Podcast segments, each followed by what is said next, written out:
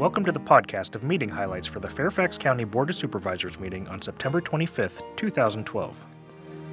The board and officials from Keçiören, Ankara, Turkey signed a Sister City Protocol Memorandum of Understanding.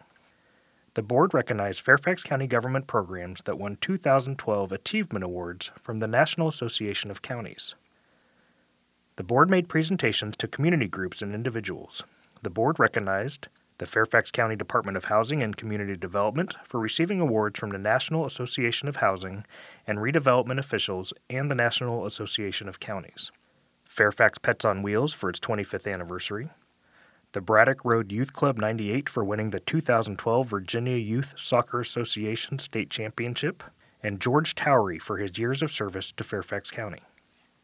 The board designated October as Breast Cancer Awareness Month in Fairfax County, October as Disability Employment Awareness Month in Fairfax County, October 7th through 13th as Fire Prevention Week in Fairfax County, October as Domestic Violence Awareness Month in Fairfax County, and September 25th through October 2nd as Voter Registration Week in Fairfax County.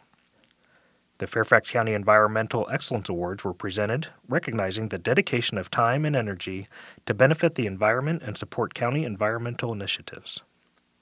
The board authorized the county executive to sign a programmatic agreement prepared for compliance with the National Historic Preservation Act relative to the widening of U.S. Route 1, also known as Richmond Highway, between Telegraph Road and Mount Vernon Memorial Highway. The board authorized funding in an amount not to exceed $3,900,000 from Housing Blueprint funds for the acquisition and rehabilitation of the 130 unit Mount Vernon House. The board approved the FY 2013 14 state performance contract between the Fairfax Falls Church Community Services Board and the Virginia Department of Behavioral Health and Developmental Services and the associated acceptance of funds.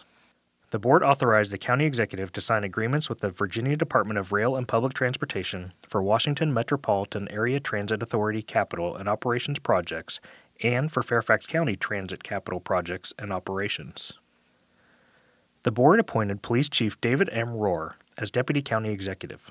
He will begin his new position October 20th. Rohrer will be responsible for Fairfax County's public safety programs and will oversee the Police Department, the Fire and Rescue Department, the Office of Emergency Management, and the Department of Public Safety Communications. He will also have a liaison relationship with the Office of the Sheriff and the courts. This appointment will add an increased focus on public safety, which is the county's largest direct expenditure function, receiving 12.4% of general fund disbursements in the fiscal year 2013 adopted budget. The board approved Capital One Bank's plan to build new mixed use development. The entire project will be within a quarter mile of the McLean Metro Station, one of four new stations in Tysons that are scheduled to open next year as part of the Dulles Rail project. That's all for this podcast of meeting highlights for the Fairfax County Board of Supervisors. Thanks for listening. For more information about the Fairfax County Board of Supervisors, including full meeting minutes and documents, visit the county website at www.fairfaxcounty.gov. This podcast is produced by the Fairfax County, Virginia government.